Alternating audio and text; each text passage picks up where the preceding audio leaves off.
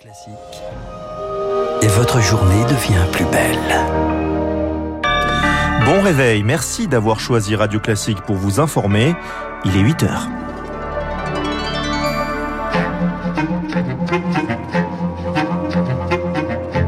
La matinale de Radio Classique avec Gaël Giordana.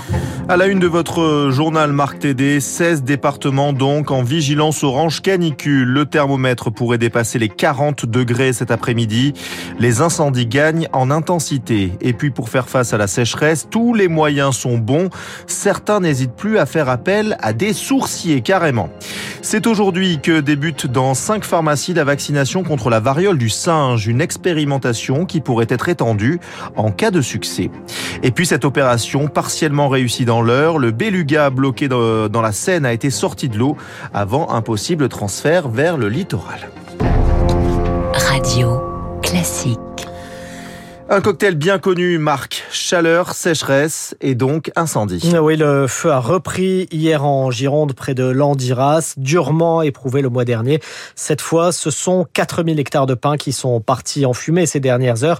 3500 personnes ont été évacuées. La situation est jugée très défavorable par les pompiers. Et puis en Lozère et en Aveyron, cette fois, ce sont plus de 700 hectares qui ont été ravagés par les flammes. 3000 personnes ont été évacuées. Le ministre de l'Intérieur, Gérald Darmanin, est attendu sur place en début d'après-midi.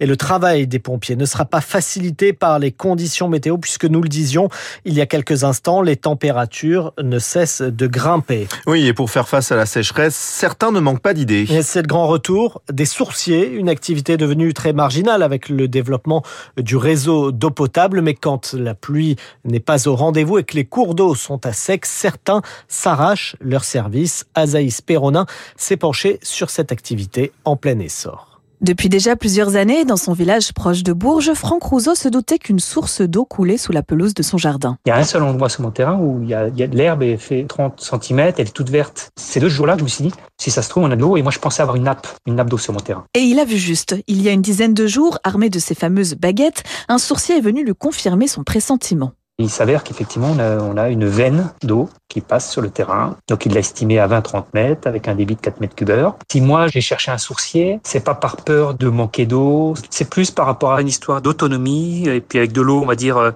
qui vient de la terre pour arroser la terre et les plantes et les animaux. Franck envisage donc de réaliser un fourrage à cet endroit, une demande loin d'être isolée, raconte son sourcier Henri Van Ingen.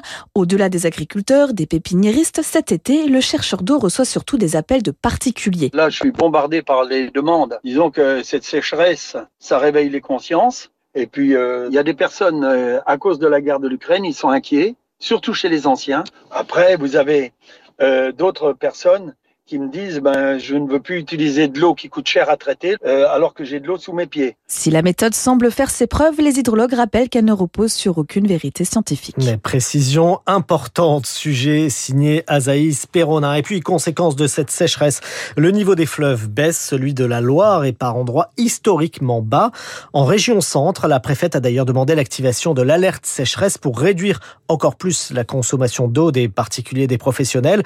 Un assèchement qui est visible à la nue et qui n'est pas sans conséquence sur la biodiversité, comme le détaille Damien Avril de l'Association d'études de protection et d'aménagement de la nature en Touraine.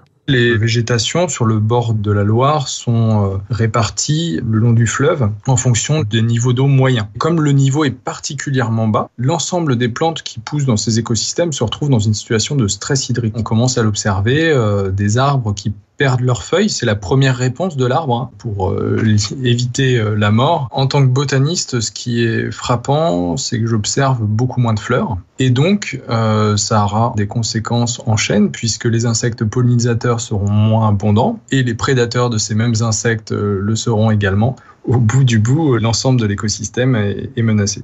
Voilà pour ces conditions climatiques. 8h04, la vaccination contre la variole du singe arrive ce matin en pharmacie à titre d'expérimentation. Oui, cinq officines vont participer, euh, vont y participer pendant deux semaines à Marseille, à Fréjus, Lille ou encore à Paris. L'idée, c'est d'accélérer une campagne qui patine dans les hôpitaux et de la rendre plus locale, d'autant que sur les 300 000 personnes éligibles, à peine 10% ont déjà reçu une injection.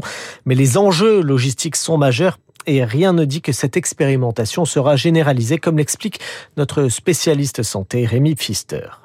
Principale difficulté, la chaîne du froid. Le vaccin est gardé à moins 80 degrés dans des super congélateurs.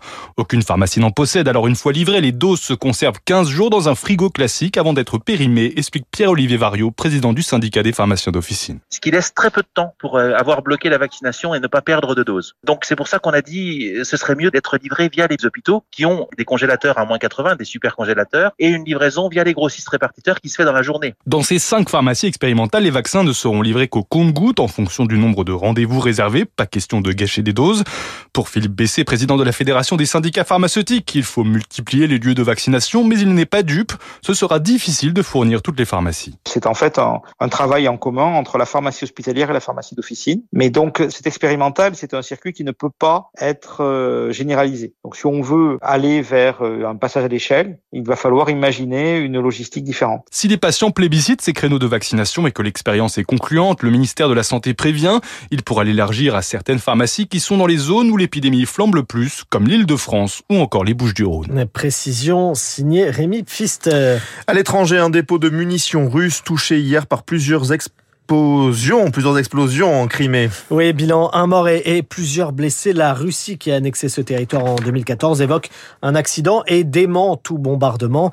Certains voient dans cet événement les prémices d'une contre-offensive ukrainienne pour reprendre le contrôle du sud du pays. Quoi qu'il en soit, la Russie tente d'accroître son emprise sur l'Ukraine. Moscou a lancé en début de semaine les préparatifs pour un référendum dans la région de Zaporizhia. Objectif obtenir son rattachement à la Fédération de Russie une consultation qui ne, qui ne serait pas libre ni démocratique, explique la chercheuse et ancienne diplomate Marie Dumoulin s'il devait y avoir un référendum, il serait entièrement manipulé dans des conditions d'occupation où la moitié de la population a quitté le territoire.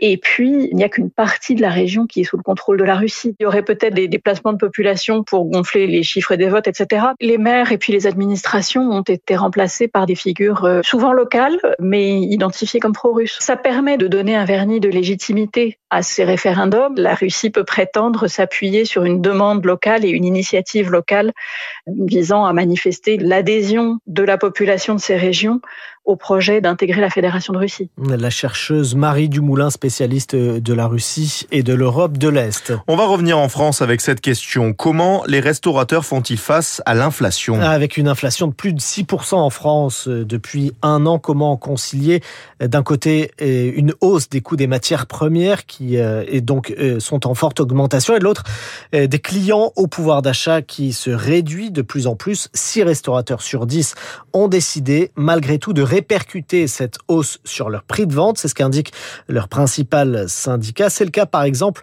de Charlotte Claise. Elle est gérante d'un restaurant thaïlandais dans le centre de Paris.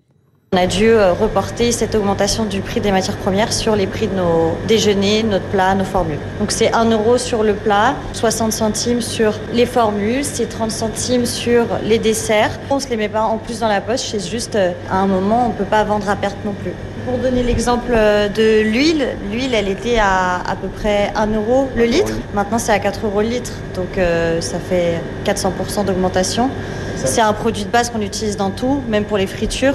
C'est obligé de devoir le reporter à un moment sur le prix des clients. Des propos recueillis par Théophile Vareille. On va terminer avec cette opération partiellement réussie pour tenter de sauver ce beluga, donc égaré dans la Seine. Un cétacé de 800 kilos. Il avait été repéré il y a une semaine à 70 km au nord-ouest de Paris dans un état de santé jugé alarmant. Pierre Collat, bonjour. Bonjour. L'animal a finalement été sorti de l'eau cette nuit au terme d'une opération hors norme. Ah oui, il aura fallu 6 heures, une grue et 60 personnes pour le hisser hors de l'écluse où il était depuis quelques jours. Image impressionnante, l'animal de plus de 4 mètres suspendu en l'air, retenu dans un filet, puis déposé sur une barge. C'est la dernière phase d'un sauvetage commencé il y a 8 jours. Les sauveteurs ont d'abord cherché à connaître précisément son état de santé, qui s'est révélé être très mauvais. Des, des médicaments et de la nourriture lui ont été donnés sans vraiment de succès. Il a donc été décidé de le sortir de l'eau pour le ramener vers l'océan. Opération opération très délicate et même si la première étape est réussie, rien n'est gagné. Il faut désormais réussir à le maintenir en vie et le transporter jusqu'à une écluse du port de Ouistreham, un transport qui se fait en camion réfrigéré. Il doit y rester en observation trois jours avant de juger si son état de santé lui permet d'être relâché dans l'océan. Précision signée Pierre Collat. Merci Pierre Collat, merci Marc Tédé. On vous retrouve pour l'essentiel de l'actualité dans une vingtaine de minutes. Il est 8h10 sur Radio Classique. Dans un instant, chef de parti politique, bonne ou mauvaise situation, c'est l'édito politique du Figaro.